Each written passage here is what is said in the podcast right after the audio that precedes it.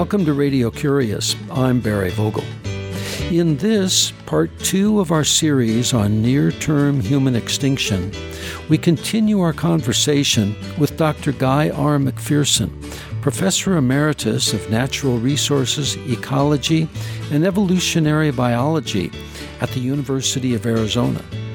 Professor McPherson is co author with Carolyn Baker of Extinction Dialogs How to Live with Death in Mind. McPherson presents what appears to be overwhelming scientific evidence that our environment is headed for a swift apocalyptic collapse. I want you to know that these interviews on near term human extinction are the most disturbing conversations I have had in the past 25 years as host and producer of Radio Curious. That said, imagine the human habitat in which we all live changing so rapidly that life as we know it is extinguished. Temperatures that are getting hotter than ever, decades long droughts, catastrophic fires, melting polar ice, rising sea level, and unprecedented winter storms are expected to radically limit food production and availability of potable water. In part one, Dr. McPherson discusses the rise of global temperature by more than one degree centigrade, the likelihood of a continued global warming trend in the future, and some of its effects on our planet. I encourage you to listen to part one, which streams from radiocurious.org. In this, our second visit with Professor McPherson, he explains how this small rise in global temperature is leading to a large scale mass extinction on Earth. Recorded on September 14, 2015, while he was traveling in New York State, we began when I asked him what abrupt extinction will look like. We've observed other species going extinct in the past, but we've never seen that for our own, obviously. In addition, it's difficult in this culture, in this this Western civilized industrial culture, it's difficult for us to even ponder the idea of our own death. We don't even think about that, much less talk about it. Death, dying, grief, grieving, these are topics that are purely off topic. We're not really allowed to talk about those things in this set of living arrangements. And so, what's it going to look like? Well, I suspect it will be much like we're seeing now, but faster, exacerbated. So, let me give an example in the 1940s, 1950s, and through the early 1960s, there were three science fiction writers Ray Bradbury, Aldous Huxley, and George Orwell. And each one of them, at the end of their lives, they were asked, How did you manage to see the future so clearly? And every one of them gave the same answer in a different form. They each said, I was just describing what's going on now. And I see much the same thing with respect to climate change, particularly with respect to abrupt climate change we're already seeing refugees. We're already seeing storms that have the power to level cities. We're already seeing fires beyond the human ability to, to manage or control. We're already seeing food and water shortages. I expect those to accelerate very, very rapidly in the very near future.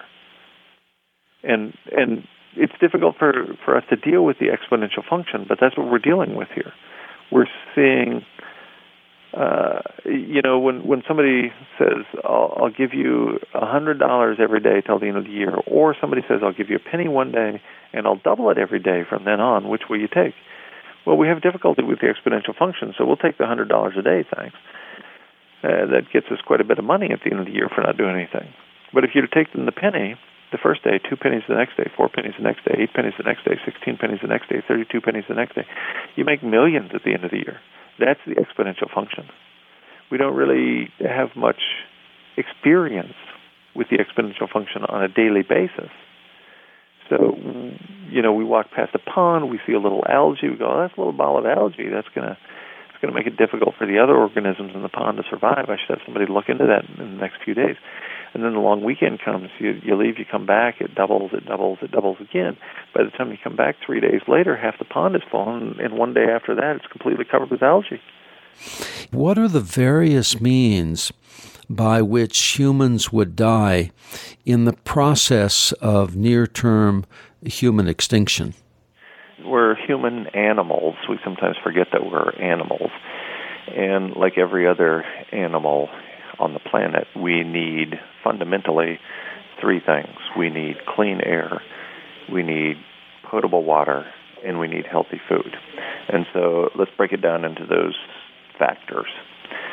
If global average temperature rises to 2 degrees Celsius above baseline, what that means is the interior of large continents heats up at least twice that much, so to 4C or higher.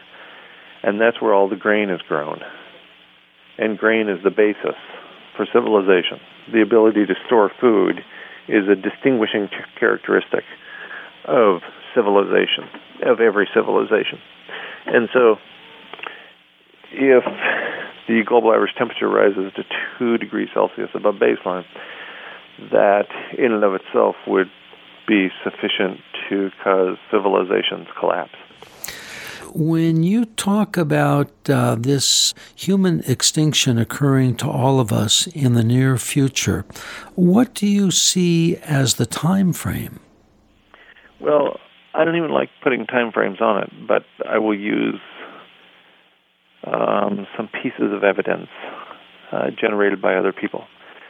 Um, for example, an El Nino is currently underway. It looks like it will be a super El Nino, at least on par with the 97 98 El Nino that released a tremendous amount of heat from the ocean and uh, provided for surface temperatures of 0.15 degrees Celsius uh, above where they were before the El Nino began. So let's take as a given that we're going to head 0.15 degrees Celsius. Also, let's take as, as a given that we're already well over 1 degree Celsius above baseline. So let's say we're at 1.2 conservatively with the El Nino emerging. Well, according to the the Intergovernmental Panel on Climate Change's fifth assessment and a little bit of work from the refereed journal literature, uh, notably a paper in Geophysical Research, sorry, the Journal of Geophysical Research Atmospheres, that's from May 20th, 2013. We put those together and we come up with a, a 3 degree Celsius global average temperature rise if industrial civilization falls. Okay, so what's the what's the most rapid warming we could experience in the near future? Is termination of the heat engine known as industrial civilization. Well, if that happens, we're going to see a, about a three degree Celsius temperature rise, according to some very conservative sources, and then tack on the 1.2 that we're we're at as a result of the El Nino and the relatively slow increase in global average temperature since 1750, and we're over 4 degrees Celsius. As I indicated, that Oliver Tickell paper says that 4 degrees C, all we can prepare for is extinction. So, so now we've reached the point in a very, very short period of time beyond which the planet is capable of supporting habitat for humans. What that means is the other organisms can't keep up, so we can't grow food. We can't depend upon native organisms for food the proteins denature in the grasses and the trees, and so they all blow away in the next windstorm. There's there are water shortages that are going on right now. Uh, Sao Paulo, Northern California, hundreds, thousands of people without water on a regular basis. Exacerbate that, ratchet it up, double it every day. That's what we're talking about. We're talking about the kind of suffering for our species that we've never seen before, well beyond what happens in war or the contemporary version of what we call war, conquest, when when we go and kill brown people with drones by the thousands, so that we can take our oil, which happens to be under their country. well beyond the kind of suffering we've, we've observed at any time in human history, well beyond the plagues of the past, well beyond massive starvation. We're talking about starvation, lack of water, deprivation for every single person on the planet, leading to starvation, suicide,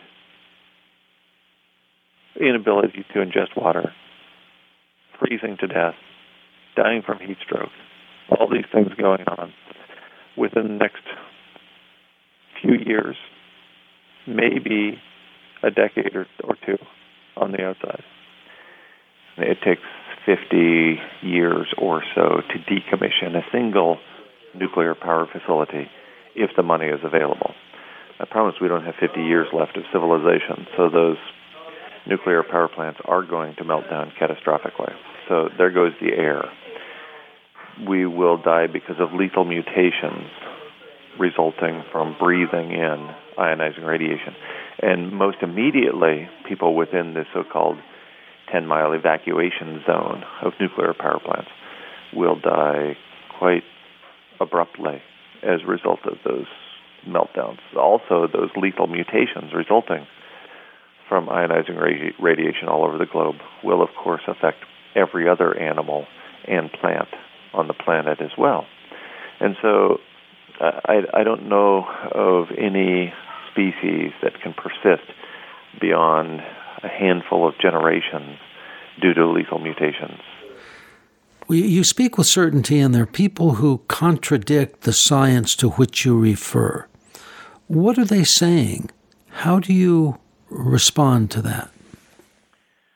Uh, again, I'm just quoting other people's science. I left active service at the university six and a half years ago.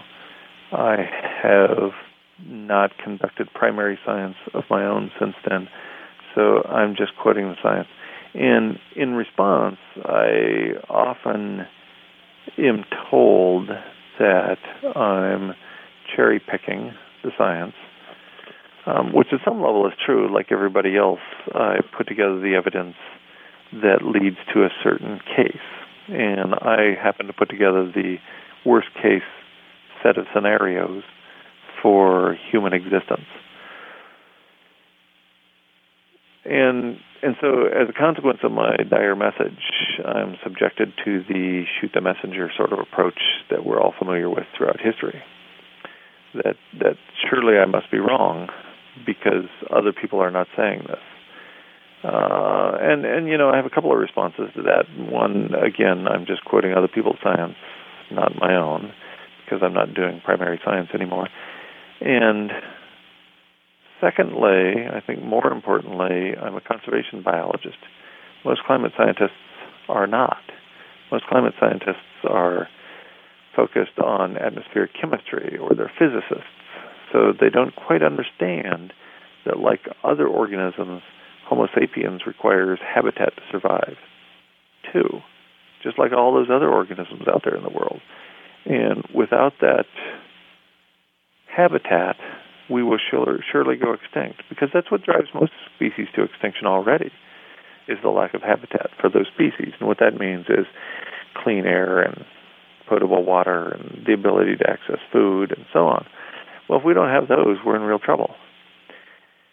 And and and the clean air could go as a result of ionizing radiation. It appears that Fukushima itself is an extinction level event for humans if played out sufficiently long. It appears that the lack of potable water will remove habitat for an enormous number of people. And the same for food. You put all those together, and it doesn't look good to me for the species known as the wise ape, Homo sapiens sapiens. You say in, in your book, Extinction Dialogs, that um, the Obama administration abandoned climate change as a significant issue because it knew we were headed for extinction as early as 2009. Can you uh, share your thoughts on that with us? Sure. A few, a few things come to mind. First of all, the, as as we now know, uh, the NSA has had access to every keystroke we type on any Microsoft product since at least the year 2000, probably earlier. So when Tim Garrett was writing his paper, pointing out that civilization is a heat engine and describing abrupt climate change, when the measurements of atmospheric methane went exponential in 2007, when carbon dioxide in the atmosphere reached a point which locked in, which guaranteed 6 degrees Celsius temperature rise and 80 foot sea level rise in the not so distant future. When all those events were known, that was in 2007, maybe 2008 at the latest. So in 2009, the Obama administration, threw the climate negotiations under the boss at COP15, Council Conference of Parties, um, the 15th version of the Conference of Parties to deal with climate change. And small wonder, it was game over by then. Uh, most people, including me, didn't know we were in the midst of abrupt climate change. But the NSA has access to a lot more information than you and I do. And so the Obama administration certainly knew that because of myriad factors, not just one, not just an example here, an example there, not an anecdote, but a bunch of data that could be easily put together. They knew what what I now know that we were in the early stages of abrupt climate change even then. On a personal level, you became a certified grief recovery specialist in January of 2014, uh, certified by the Grief Recovery Institute. Uh, that and what we've been talking about for the past two programs uh, indicates uh, perhaps that uh, this brings a certain amount of terror to you personally. How do you deal with it? Well, it did. And in fact, it, it brought a certain amount of terror, uncertainty, anxiety, anger, and so on, a bunch of what I would call adverse emotional responses. Up until I completed that episode with Grief Recovery Institute. Up until that point, um, there were there were bad things going on in my head, and I didn't I couldn't even begin to understand them because I didn't understand the concepts of grief and grieving. I hadn't fully grappled with the fact that all of us die, including myself. I was an inadequate griever because I didn't know what that meant. All of those are taboo topics in this culture, so no big surprise that I hadn't fully embraced them and pondered them in my mind.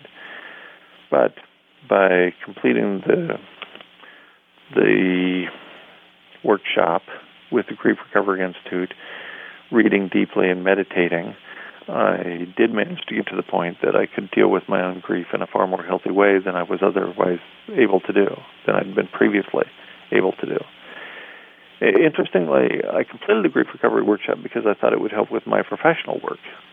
Because I was presenting particularly dire information about abrupt climate change, and I was the classic left brain academic scientist who didn't have much of a heart in the way I presented the information. It was all data. It was just the facts, ma'am. And present the facts and tell people that we're going to run out of habitat for our species in the very near future. Sayonara, I, I got a, I got another plane to catch. You know, I was the equivalent of the medical doctor who walks in the club with the clipboard and spends 15 or 20 seconds with the patient, never makes eye contact, says, You're going to die in six weeks, please pay on the way out, I got to go play golf.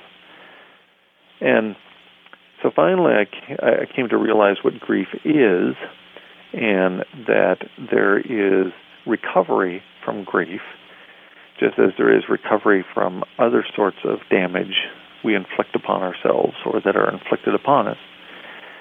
And that made me much less angry and much more capable of living with and loving what is instead of wishing for a different outcome. And, and worse yet, another definition of grief, wishing for a different past. The, the past is behind us, and I was wishing for a different past in terms of what was going on in the world. And I don't do that anymore. So I think that's a pretty healthy outcome. Uh, so maybe you just answered my next question, which is Is that working for you? it certainly is working better than what I was doing before. Um, I would say yes, it is working for me. Um, I would say I'm far more emotionally healthy than I was even two years ago, and so that's been enormously helpful to me. Was completion of the workshop, um, interacting with like-minded people, having conversations that matter, and taking this message out to people and interacting with people um, in a far more compassionate way than I was capable of doing in the not very distant past. So, personally, I have moved beyond Elizabeth Kubler Ross's five stages of grief um, denial, anger, bargaining, depression, and acceptance.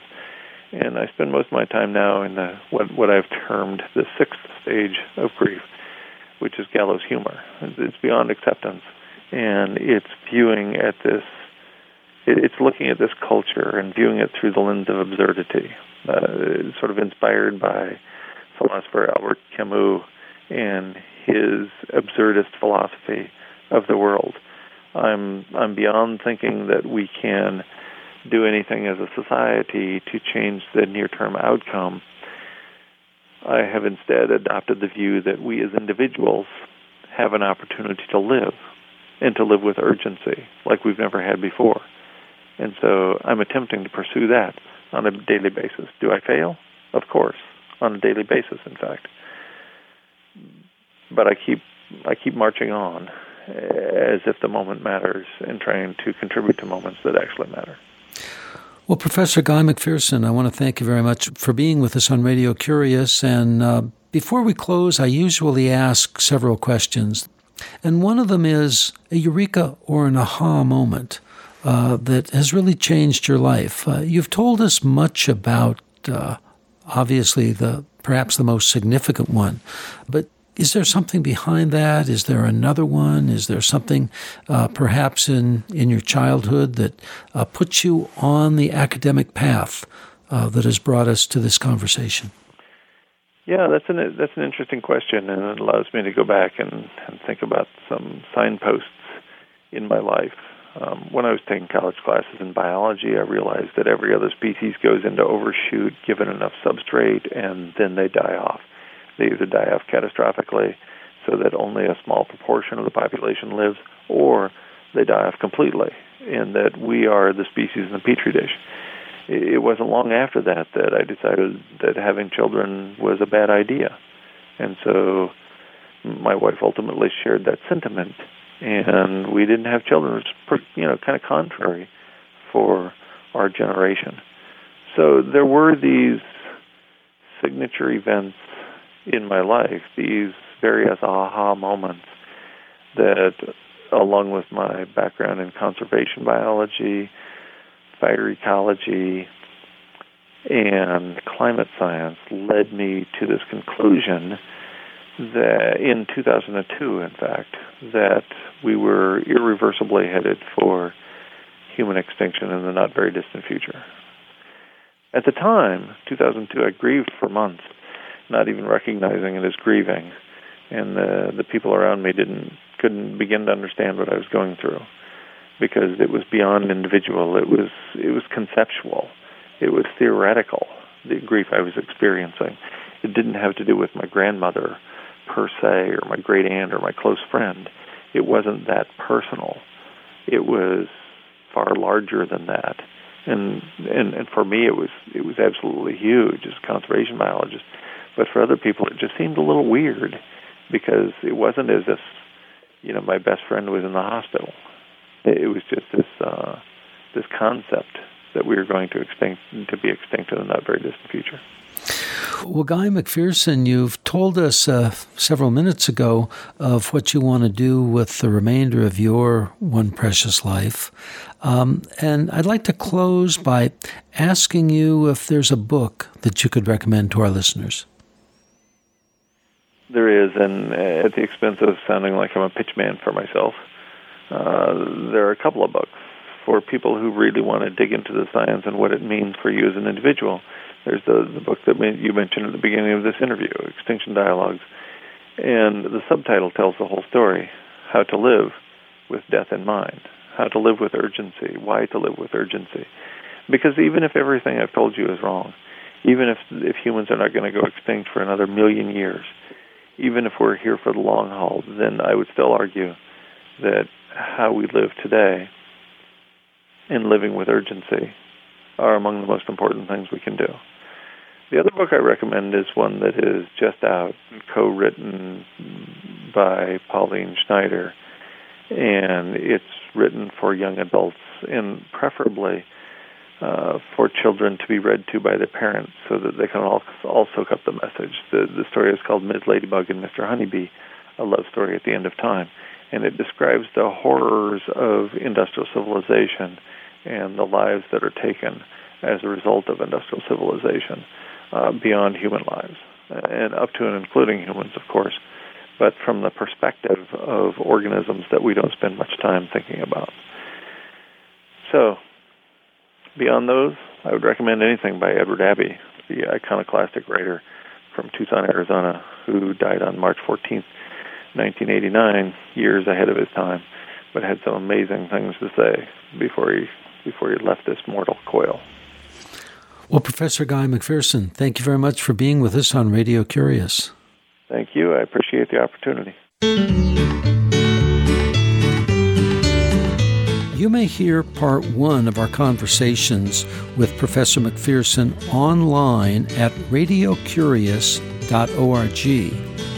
He is a professor emeritus of natural resources, ecology, and evolutionary biology at the University of Arizona and co author with Carolyn Baker of Extinction Dialogs How to Live with Death in Mind the books Dr. McPherson recommends are Ms. Ladybug and Mr. Honeybee, a love story at the end of time by Pauline Panagiotou Schneider and Guy McPherson. He also recommends the books written by Edward Abbey. This program was recorded on September 14th, 2015.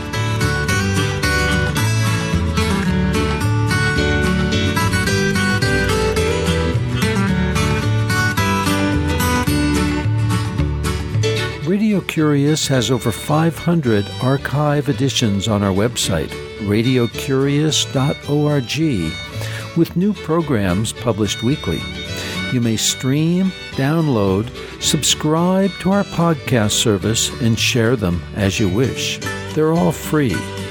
We appreciate your thoughts, ideas, and comments about our programs and enjoy hearing from you.